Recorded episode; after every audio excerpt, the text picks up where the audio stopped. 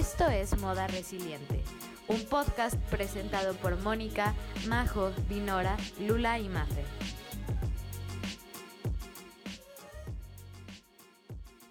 Hola a todos los que nos están escuchando, estamos de regreso en los podcasts de Moda Resiliente. Antes que nada, es un gusto tenerlos y muchas gracias por estar aquí. Yo soy Lula y por el otro lado de la línea está Majo. Hola a todos, ¿cómo están? Las dos somos estudiantes de diseño y producción de moda y el tema escogido para el podcast de hoy es e-commerce. Me imagino que todos habrán escuchado esta palabra y les queremos contar los cambios que ha generado el e-commerce por la pandemia, pero enfocándonos principalmente en el sector moda. Aquí les estaremos dando algunos tips para cómo tener un buen e-commerce o, para, o, cómo mejorarlo. No podemos seguirles hablando de e-commerce sin contextualizarlos un poco y contarles cómo surgió. Antes que nada, la definición de e-commerce solo basta con traducirlo. Es comercio electrónico que consiste en el marketing y venta de productos o servicios a través de Internet. Muchos de ustedes también tal vez pensarán que existe de unos pocos años hacia acá, pero realmente su historia se remonta a los años 20 en Estados Unidos con la aparición de las ventas por catálogo. Así es, qué impresionante, ¿no? Con todo esto, viéndolo, se ha ido modificando con los años y mutando y hoy en día, como todos sabemos, funciona totalmente diferente debido a la digitalización, el avance tecnológico y la aparición de las redes sociales. Exacto, la tecnología va más rápido de lo que nos imaginamos. Todo aquel que no tenía comercio online, yo creo que es ahorita el momento de incluirlo en tu empresa porque existen las declaraciones que afirman que la emergencia sanitaria adelantó al mundo en dos meses lo que se tenía pronosticado hasta en dos años. Qué impactante, no inventes. Además, justo con esto que dices, yo creo que hemos visto que incluso personas que no sabían mucho sobre redes sociales, internet, tuvieron que adaptarse y aprender a usarlas. Fue el caso de muchas personas mayores que se rehusan a comprar el súper en línea o eran desconfiados con poner su tarjeta en páginas de internet, que esta situación actual de confinamiento los obligó a recurrir a estos medios. ¿Estás de acuerdo? Sí, justo Majo, te cuento que con todo esto que está pasando de la pandemia, en casa de mi abuela hubo algún caso de coronavirus y la tuvimos que aislar por todo el tema de la edad y la vulnerabilidad. Y un día me marcó, ya que se le estaban acabando las cosas del súper, para ver cómo le podía pedirle algunas cosas, porque me había visto alguna vez que yo había pedido, una vez que estaba en su casa, algo de súper que necesitaba y ya hicimos el súper, me dijo todo lo que quería, que los kilos de tomates, que el chalalay. Y como una hora, hora y media después me marca impresionada de que ya le había llegado y yo digo, pues sí, y me dice, pero ¿cómo tan rápido? Yo me imaginé que iba a llegar en mañana pasado. Yo no, pues ya es así. Ni se lo imaginan. Es que sí, eso es impresionante. Cómo hay gente que está aprendiendo hoy en día a vivir con estas redes y todo. Justo aparte, el otro día leí en Instagram que durante esta, eh, esta pandemia las ventas en línea se elevaron de un 80 a un 200%. Se elevaron, o sea, impresionantemente. Entonces, que por obvias razones, los supermercados ocupan el primer lugar en la lista de las demás ventas. Y Majo, y hablando pues de que nuestro podcast es más este, de moda, ¿sabemos en qué, en qué lugar ocupa la moda en todos estos datos que me estás dando sobre e-commerce? Sí, justo leí que en México, sorprendentemente, ocupa el segundo lugar la moda y la ropa deportiva, pero también siento que tiene que ver con el gran marketing de algunas tiendas y empresas que lograron hacerlo extremadamente bien y lanzaron campañas de ropa para estar en casa y hacer ejercicio en casa y al parecer la gente se compró muy bien la idea. De hecho, el otro día estaba scrolleando mi Instagram, leí una noticia que me llamó muchísimo la atención sobre el grupo Inditex, el de Sara, Bershka y así que para el 2022 va a cerrar 1.200 tiendas y obviamente lo primero que pensé es que ya les había afectado durísimo la crisis. Pero no, la cuestión no es por la economía, sino porque van a invertir mil millones de euros a la venta online, ya que en el 2019 sus ventas online fueron solo de un 14% y quieren llegar en los próximos dos, años a que de sus ventas globales sea un 25% puro online. No, es impresionante. Yo creo que Inditex le está haciendo por va por buen camino y se está adelantando a varios mercados. La verdad yo creo que hoy es momento de invertir en publicidad digital, ya que debido a esto también la gente incrementó su uso en redes sociales por la inactividad y cada día se están familiarizando más con las redes y con todo esto el internet. Sí, justo hablando de que la gente incrementó su el uso de las redes en esta cuarentena, Sí, porque, y pero la gente dejó de invertir y, y, menos en publicidad porque decían, bueno, ya eso para después, con todo esto de pues la economía, pero yo creo que es ahora cuando hay que, hay que invertirle en la publicidad en redes sociales, porque te voy a decir todo lo que pasa en redes sociales en, en un minuto. En Instagram, en un minuto se postean 277.777 posts por minuto. Google tiene 4 millones y medio de búsquedas por minuto.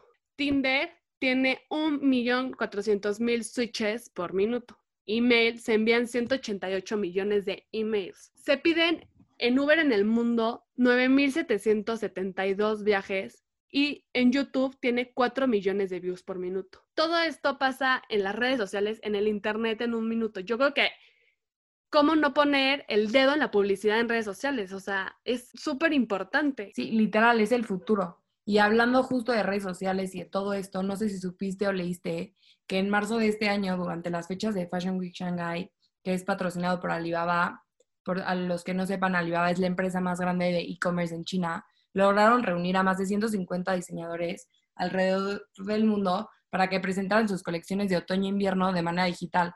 Justo con esto crearon una nueva forma de comprar y es el término See Now, Buy Now.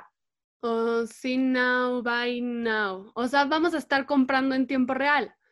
Entonces, esto quiere decir que va a cambiar todo el calendario como se tiene establecido de la moda. Ya las temporadas no se presentarán seis meses antes, sino muy poco antes de que inicie la nueva temporada. O sea, se va a comprar en el momento exacto. Está buenísimo esto del see now, buy now.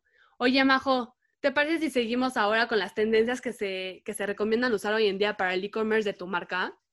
Sí, claro, justo eh, las, hay cinco tendencias ahorita que están muy fuertes, que tocan todo el tema del e-commerce para las marcas y lo que recomiendan son, una es la realidad aumentada, dos, la experiencia de compra y la personalización por búsqueda de voz, el tres, el diseño simplificado, cuatro, brindar seguridad y cinco, envíos globales.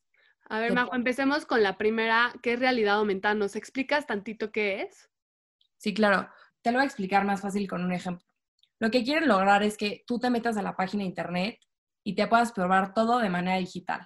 Entonces, a esto se refieren con realidad aumentada.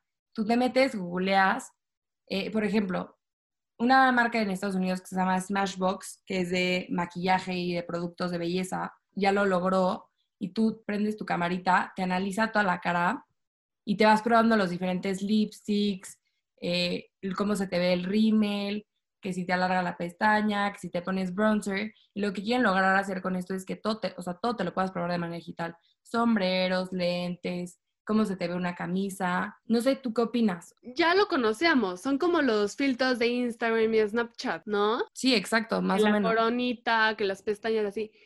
¿Sabes qué, Majo? Sí siento que es muy buena idea, pero yo creo que sí, la, sí, o sea, si le quieres meter en tu modelo de negocio, tiene que estar bien lograda para que al consumidor le dé confianza a comprar y que sepa que lo que se está probando con los filtros es lo que realmente tal cual le va a llegar a su casa. Y también para ver en, qué mercado te diriges, pues ya como comentamos antes, que la gente mayor no está tan familiarizada con todas estas tecnologías.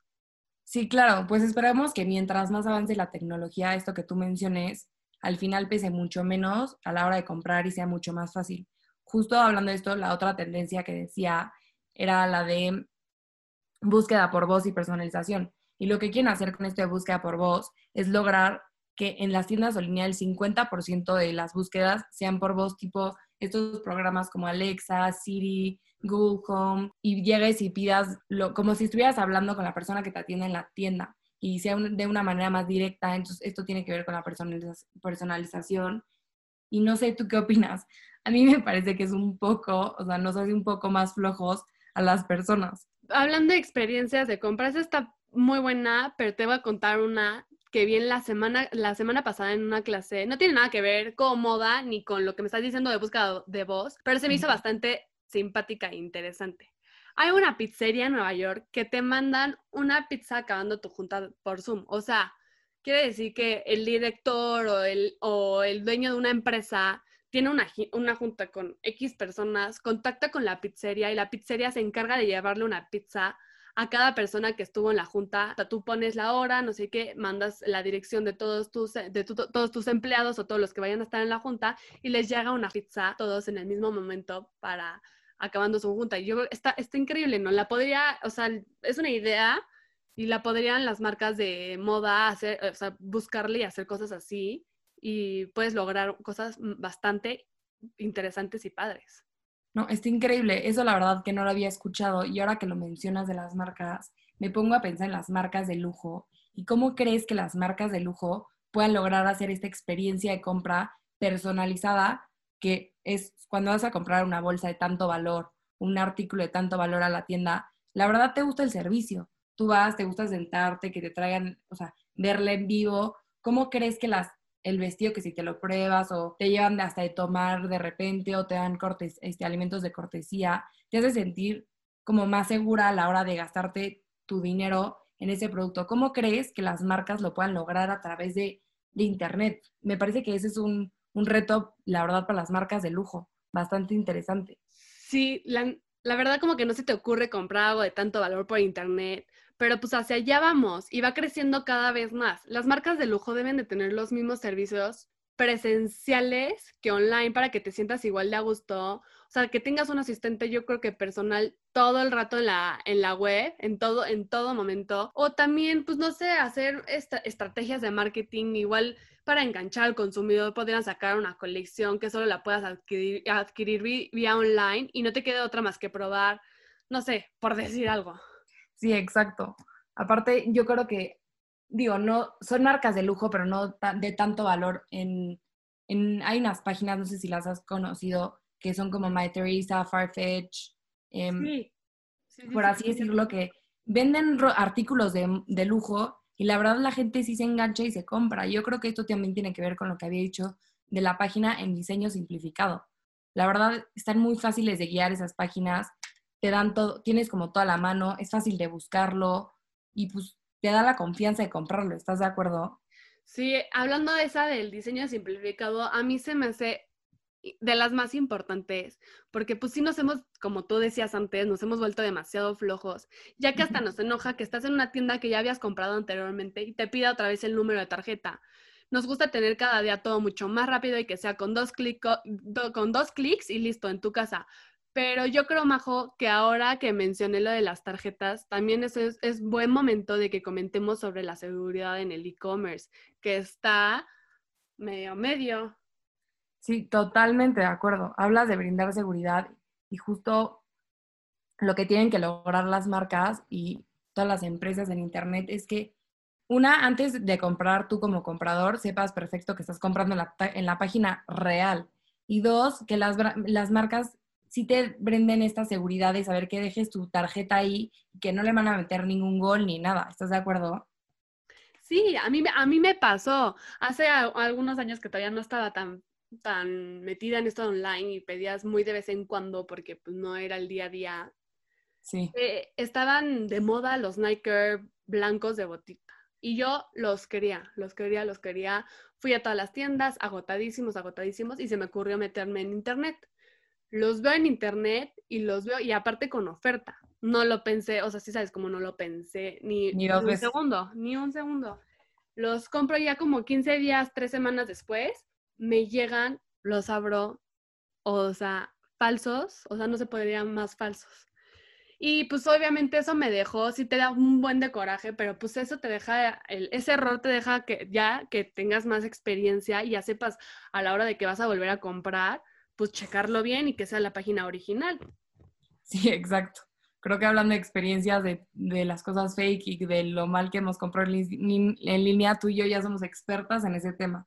Bueno, creo que nunca hay que decir que somos expertas. Nos podría llegar a volver a pasar. Sí, obviamente te puedo decir que ya tenemos un poquito más de callo, pero nunca hay que confiar y hay que rechecarlo y estar bien seguro. Y, y también hablando del lado de la marca, hay que darle la mayor seguridad a tu cliente y que éste se sienta seguro brindándote todos sus datos personales y ahí generas también una relación con el consumidor y sobre todo la confianza, que es una cosa muy importante. Sí, y ahorita en ese confinamiento, el otro día mi hermano me estaba platicando que los fraudes se elevaron en un 12% eh, por las tarjetas. Entonces, mi, nuestro tip como para darles a todos los que nos están escuchando es, aunque lo estés comprando en la página real, también hay que checar los estados de cuenta, revisar, no sé, con esto todavía se va a elevar un poco más tristemente en el mundo en el que vivimos. Los fraudes siempre van a existir. Entonces nunca hay que estar tan seguros, pero hay que estar rechecando. Sí, está grueso. Se aprovechan de la gente que no tiene, o sea, que no está tan familiarizado con este mundo digital y que ahorita lo tuvo que adoptar de un momento a otro porque no les quedó de otra y se están aprovechando de ellos porque, pues, como nos pasó a nosotros, no tenían ese callo, como yo te decía, a la hora de comprar. Sí, y ya para terminar con esto de las tendencias, nos faltó una que es la de Going Global, que es que todas las marcas logren eh, globalizarse de manera en envíos y poder vender en cualquier rincón del mundo. Ese es un último tip para todas las marcas si quieres crecer, es poder enviar a todos lados del mundo. Pero también, Majo, creo que es algo muy importante y va de la mano con la de Going Global, la logística. Nos hemos vuelto demasiado impacientes y todo lo queremos muy rápido. Que una marca que todo el mundo sabe y saben que es el amo en todo esto es Amazon y la, la, parte que tiene Prime, que te llega todo mucho más rápido. Yo te puedo decir que soy Prime de hace ya varios meses y también te aseguro que nunca me ha urgido ningún, ningún producto, pero pues solo soy, soy, Prime porque me gusta que lo pida y el siguiente día me llegue. Sí, exacto. Y justo ahorita que hablas de Amazon, eh, de la logística, no sé si supiste, en marzo tuvieron que contratar a más de 100 mil empleados durante las dos primeras semanas para poder continuar con su logística de entregas rápidas y paquetes debido a la alta demanda que les ocasionó este encerrón a todo el mundo. Em, y yo creo que para ir cerrando esta gran plática, que espero que les haya gustado mucho, quiero invitar a todas las personas, a todos los negocios chicos, grandes, que innoven e inviertan en la venta online. Yo creo que esta es una gran plataforma y será la mano derecha de muchas empresas en un futuro no muy lejano. Sí, sí, sí, sí, totalmente de acuerdo contigo, Majo. Bueno, me despido de todos. Muchas gracias por estar aquí y por escucharnos. Aquí tenemos una cuenta de Instagram que es arroba moda resiliente. Para cualquier duda que tengas, ahí Majo yo vamos a, estar vamos a estar contestando todas las preguntas que tengan sobre el podcast y vamos a estar subiendo estadísticas este, interesantes sobre el e-commerce. Y pues esperemos verlos pronto en otro capítulo. Y muchas gracias a todos. Y Majo, también igual gracias a ti por estar. No, igual. Pues nos despedimos juntas. Les mandamos besos a todos. Muchísimas gracias. Bye, bye. Bye, que estén bien. Gracias. Y que les sea leve en el encerrón. bye.